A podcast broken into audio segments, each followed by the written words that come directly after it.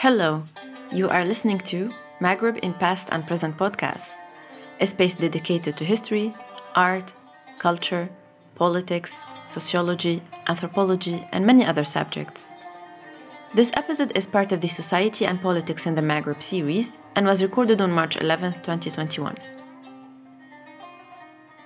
In this episode, Jacob Mundy, Associate Professor of Peace and Conflict Studies at Colgate University, interviews Imaduddin Badi, Senior Political Analyst at the Global Initiative Against Transnational Organized Crime, about rethinking state formation in post Gaddafi Libya. This podcast is part of the Supporting Critical Research and Strengthening Scholarly Capacity in Algeria, Libya, and Tunisia project, organized by the Centre d'études maghrébines Tunis, CEMAT, and the Centre d'études maghrébines en Algérie, CEMA, and funded by the Carnegie Corporation of New York.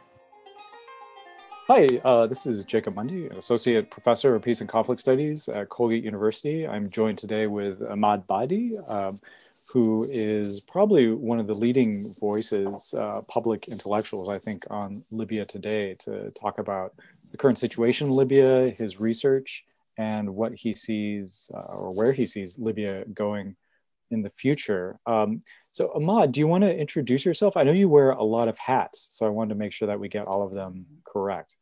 Yeah, so um, I'm Imaduddin Badi. I'm a Libyan. I, yeah, I indeed do wear many hats. I am a senior analyst at the Global Initiative Against Transnational Organized Crime, where I pretty much focus on everything related to transnational organized crime in Libya, its political economy, smuggling, etc., uh, etc., et migration related also so dynamics. I also work uh, with the as non-resident senior fellow with the Atlantic Council, where I focus on foreign policy towards Libya, uh, particularly European and American foreign policy towards Libya. And I'm also an advisor uh, for the Geneva Center for Security Sector Governance, where I work on primarily on security sector reform and its subcomponents. So, uh, pretty wide thematic focus, I'd say, but uh, pretty narrow, although quite expanding a little bit at least uh, beyond Libya. But yeah, pretty much Libya specific. And you recently completed a degree, right? Recent is relative. Yeah, a year ago I wrapped up my my master's uh, at the end of 2019. Actually, September 2019, I wrapped a master's in violence, conflict, and development at the School of Oriental and African Studies, and then I went on to do a six months fellowship with the School of Transnational Governance at the European University Institute in Florence, which was quite a change of scenery. cool. Yeah, thanks for that background. Um, I, I, let's start with the present. Um, Libya has taken what often appears in the media, at least, to take a, a kind of 180 from where the situation seemed a year ago, two years ago and uh, it maybe has come as a surprise to some people. Uh, but what is I, I, know you recently you've penned an assessment um, that was maybe a little bit negative of what's happened. Do you want to quickly recap uh, where the peace process is at and why you and uh, Wolfram Lacher were a bit skeptical about where it's going? True. Um, so yeah, to take us as you mentioned a bit back, two years ago, the situation is virtually unrecognizable from what it is today. Two years ago, we didn't have two of the primary, technically, countries that are now influencing the Libyan landscape, even remotely named as as primary interveners. Today, the Turkey and Russia are the primary foreign powers intervening in Libya. So there's that geopolitical dynamic that is completely new. And as you mentioned, the developments in Libya are somewhat oftentimes com- nothing happens for a very long time, then everything unfolds in a matter of weeks, if not days. So we recently actually had a uh, political process happen.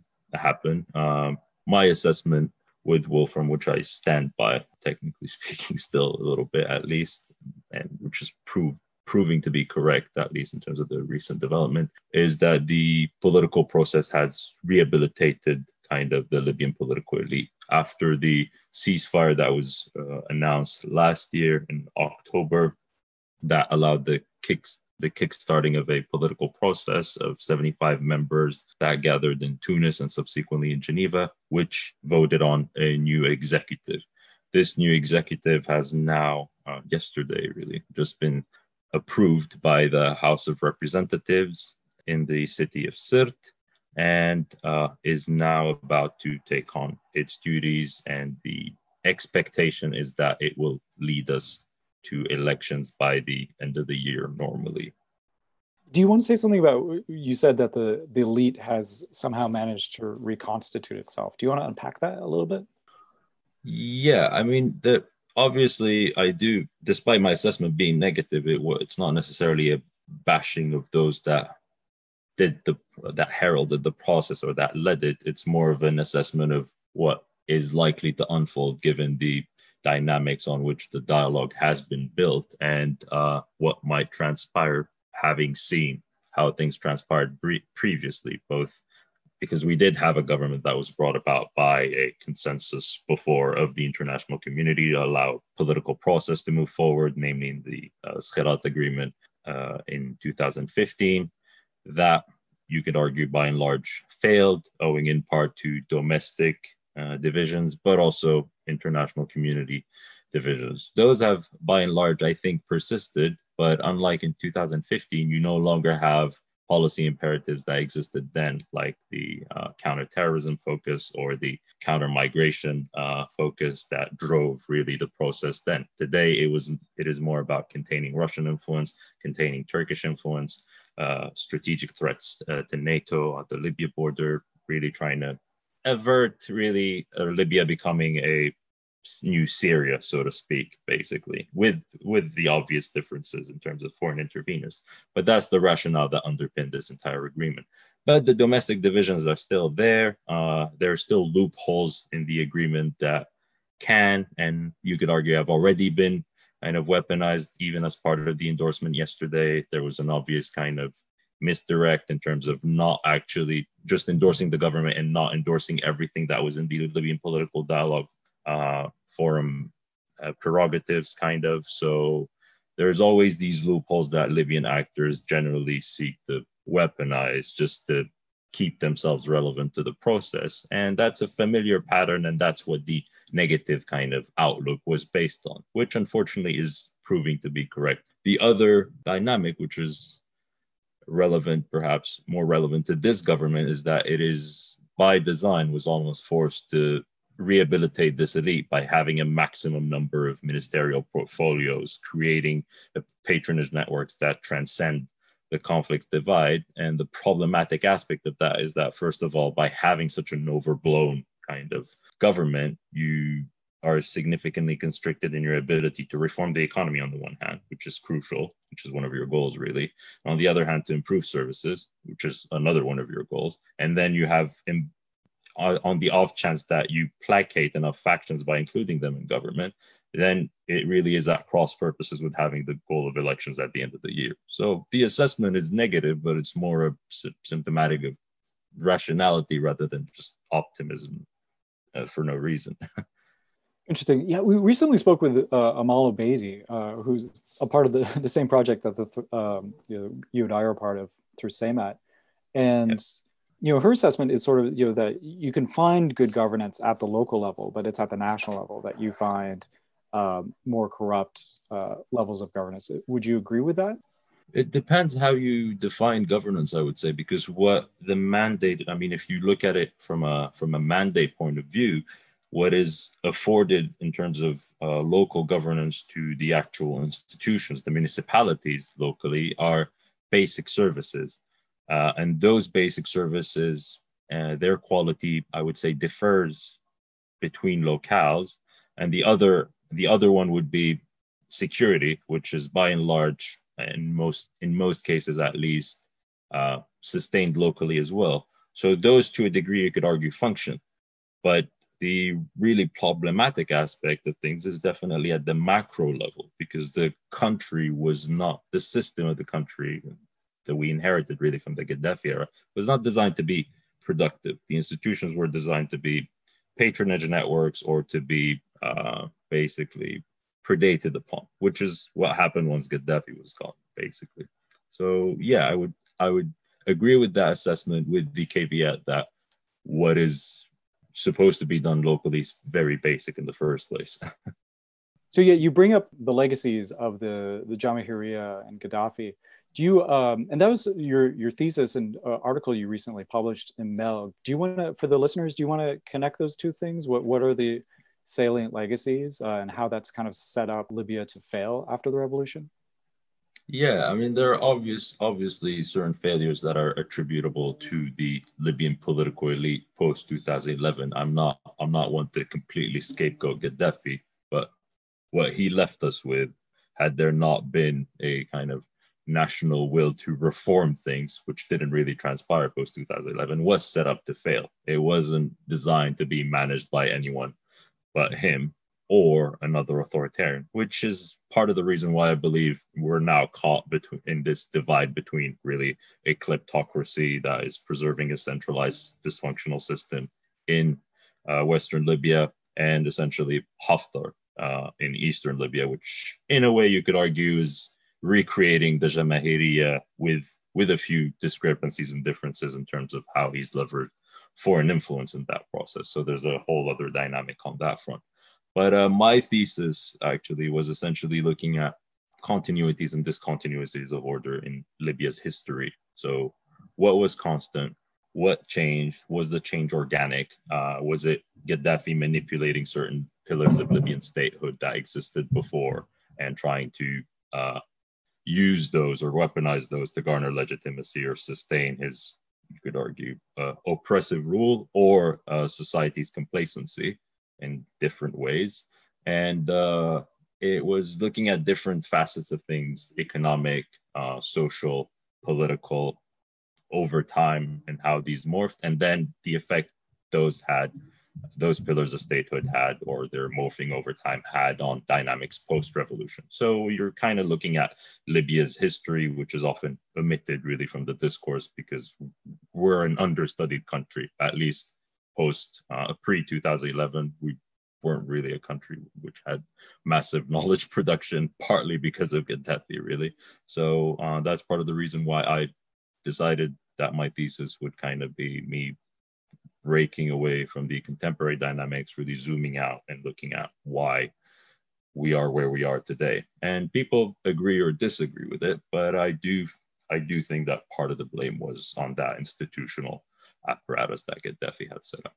Do you? I mean, there's sort of you know there's various theories. Um, the you know a lot of people overplay the role of co- coercion within the Jamahiriya, but it, it was certainly there certain people overplay the role of cultural hegemony or influence, um, that sort of thing, tribal divide and rule type strategies, or or rentier theory, just sort of placation through infrastructural development and massive social spending yeah. and, and a huge, hugely bloated um, state sector in terms of employment. Um, but I always think that Libya doesn't really fit a lot of models of you know the quote unquote the Arab state. Um, yeah. Where do you where do you see it diverging from those you know from you know the rentier approach, the coercion approach, the you know social manipulation approach? Yeah, I think that I mean not to be a proponent of Libyan exceptionalism, but I, as you pointed out, it doesn't really fit into uh, any of these theories. While uh, at the same time, you can clearly discern certain patterns that converge with either one of those. So there's definitely a rentier aspect to Libya's economic system, but really uh, the effect of rentierism is not necessarily only felt at the level of the economy, it's really almost affected the political culture. So it's permeated spheres beyond the economic, really. And you can clearly see that even today in today's politicking around state institutions, which are ultimately viewed as patronage networks. And that that's how they're approached.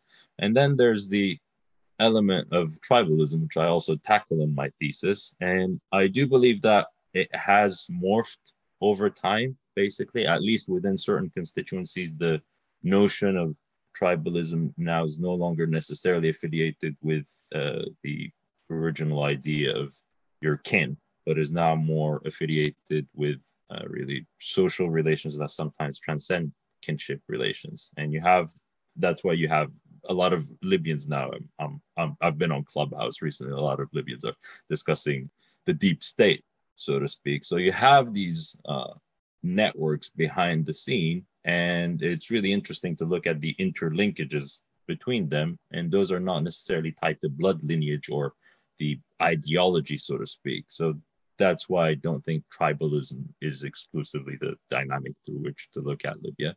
Then you also mentioned the idea of uh, oppression. Um, I do think that Gaddafi's rule definitely had totalitarian aspects to it, but how that was engineered in a way was also a component to it was also securing society's complacency basically it wasn't necessarily threatening them you didn't have you had an element of a police state but you also had an element whereby people were just comfortable with what gaddafi was telling them or what the the expectations that he set them up with were and uh, now 10 years later after the revolution people have short memories at times. So there's also a longing for that period, the romanticization sometimes of that period in terms of people forgetting uh, what was what was happening then.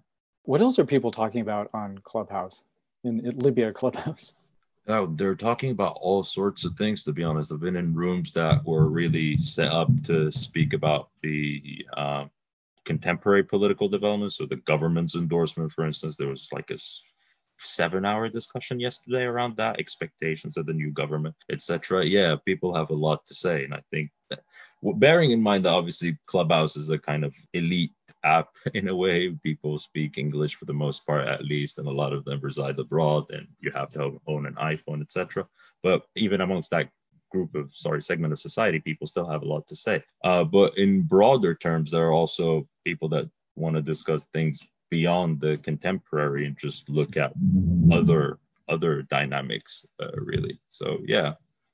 Interesting. Uh, one of the one of the things that struck me about recent developments in libya is thinking about the populations are just somewhat exhausted by um, now now going on 10 years of sort of upheaval and and not knowing what the future is going to hold and armed conflict and terrorism and, and things of that sort and I wonder, I know, I know we've already broached the issue of compare, comparison often doesn't really help with Libya, but in thinking about, you know, a, a polity that is exhausted by civil conflict, but hasn't really resolved those tensions. And I think I often think about Lebanon as a country that, you know, fought until it just got really tired. Uh, but then the the status quo was sort of how the how the war ended, and that became the you know the the very complicated situation you have in Lebanon today, which isn't which is I guess filled with tension, you could say. If if Libya decides to that you know we're going to stop fighting and the status quo right now, what do you think that looks like going forward in terms of you know Libya as a as a polity, uh, in terms of central governance, things of that sort? Yeah, this this is very much around a question, like similar to a question I was asked yesterday, actually, by a friend who said, "Do you think, in this instance, at the moment, corruption or this extent of patronage, this overblown expenditure and large budgets, etc., do you think that will sustain peace?"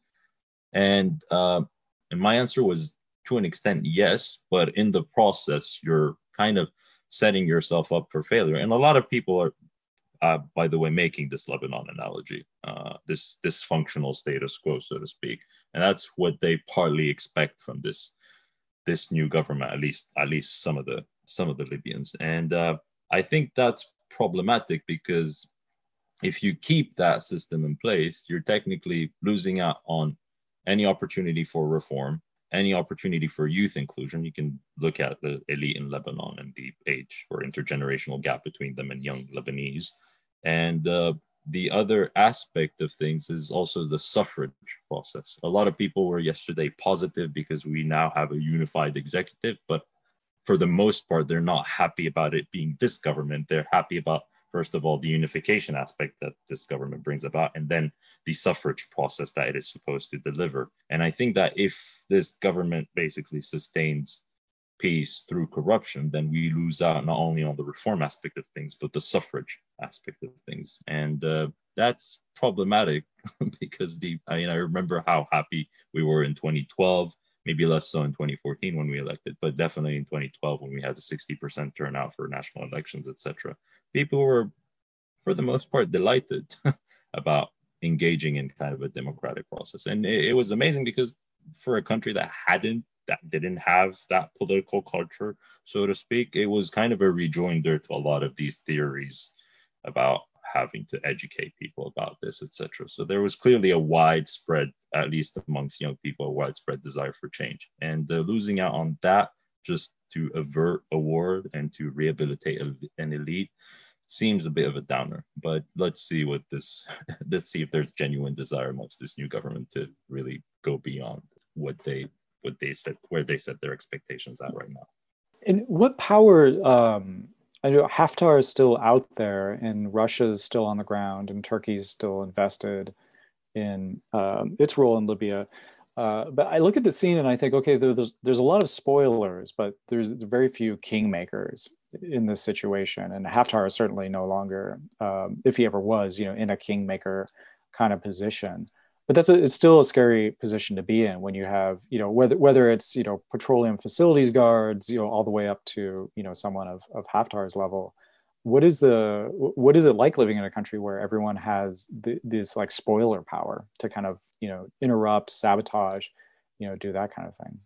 I mean you can clearly see in the past at least five years. We've had Haftar wasn't the only spoiler. He was just the most prominent amongst them. And the fact that he had a proclivity to territorially kind of expand is why he was singled out as one of the most problematic, I would say, spoilers. That uh, aside, the, the significant foreign support, you could argue he, he benefited from. But we're still, as you pointed out, left with a significant number of spoilers, both domestic and now also international uh, in a way. And these spoilers, at least the international ones, have intervened in Libya. You could argue that their interventions have been quite costly. And now they're expecting to basically get what they put into the country and secure economic incentives or economic dividends. And that's scary because when you mix that mix that picture with a dysfunctional you could argue, corrupt elite that has now been rehabilitated with a massive budget and with oil, you could argue, flowing, and even the prices are rising right now. And that's a, a really bad mix for the for the Libyan economy, for the goal of elections, for the goal of reform, for youth inclusion, etc., etc. So I don't think that, and as you pointed out, the interventions of these foreign powers haven't really stopped in a way. So the political process is almost deflected from all of that going on. And they're still preparing for war in a way while just allowing the political process to unfold and seeing whether this new government will accommodate them. I don't know whether the GNU will have any leverage over them in terms of making them leave. Uh, it really depends on the multilateral kind of impetus behind the GNU in the UNSC. But you have to also bear in mind that the, United Nations Security Council is itself divided, and those divisions haven't really been resolved. So the expectation that the government of national unity can actually kick these foreigners out is is a bit over optimistic based on my assessment. and so I, I always hate these questions of like, well, where do you where do you you see hope coming from? And I know we've had a lot of 10 year sort of retrospectives of the, the Arab Spring, and, and you posted on Twitter some photos of what appeared, I think, at the time, you know, for you personally was a, a more uh, one with a, a bigger horizon, that sort of thing. Yeah. Do you think that there are ways that we can frame Libya that are perhaps more hopeful than we often see in the media? You know, this failed yeah, state discourse on it yeah it depends on which generation you're affiliated to i mean i was i was what i was 17 when the revolution happened i'm 29 oh sorry i'm 18 i'm 29 now and that decade really passed by like a blink of an eye but so much has happened in it and what's what's sad but at the same time makes me hopeful is that in a way the the fact that we the root causes of the revolution are left unaddressed means that there is room for another revolution to happen. Probably not my generation, but if there are any clear signs that I can see right now from conversations that I'm having with younger people, uh, etc., is that they're learning from our mistakes in a way. So, and in this kind of cycle of injustice, effectively, both the domestic elite and the foreigners intervening are churning another revolution, really, at one point or another. And they're going to be faced with far more of a resolute and experienced group of people than than we were. And i don't think that those will waste the chance that they'll have for change. So that's that's the silver lining from my perspective. It might be bittersweet but at the same time i do think that it's incumbent upon me and kind of my generation that learned or try to experience kind of setbacks and learn from our mistakes to learn how to pass the baton inculcate or give them opportunities to also advance and really affect change in the country whether from inside it or outside it. But yeah that's that's what drives me forward i'd say. So something that maybe looks like the iraq and algeria or the protests in sudan something. Yeah definitely. Those have i mean you could argue that those constituencies had even learned from their history why uh, they might want to postpone in back in 2011 they might want to postpone mobilizing during that period. And they were far more shrewd about it. And if anything i mean we're not we're not living in an island as as young people. Uh, we're we're ultimately right now still seeking kind of uh, knowledge from other contexts etc and experiences from other contexts so even libyan youth are learning uh, from those movements and they're looking at them. Granted, it's difficult sometimes to pay attention to things beyond the day to day. But if anything, if 2011 was kind of proof of anything, is that once change kind of swifts through, it's really quick and really unexpected. So you could see change really happen overnight. Great. Well, let's leave it on that note then. Um, so, Ahmad, thank you so much for your time. This has been a great conversation. Sounds good. Thank you, Jacob. Appreciate it. Thank you for listening to Maghreb in Past and Present podcasts. Other episodes are available on our website, www.themaghrebpodcast.com, as well as on iTunes and Podbean. For more information on our podcasts, like our Facebook page, Maghreb in Past and Present Podcasts, subscribe to the CEMAT newsletter at www.cmatmaghreb.org, or visit the webpage of the American Institute for Maghreb Studies. See you soon for new episodes.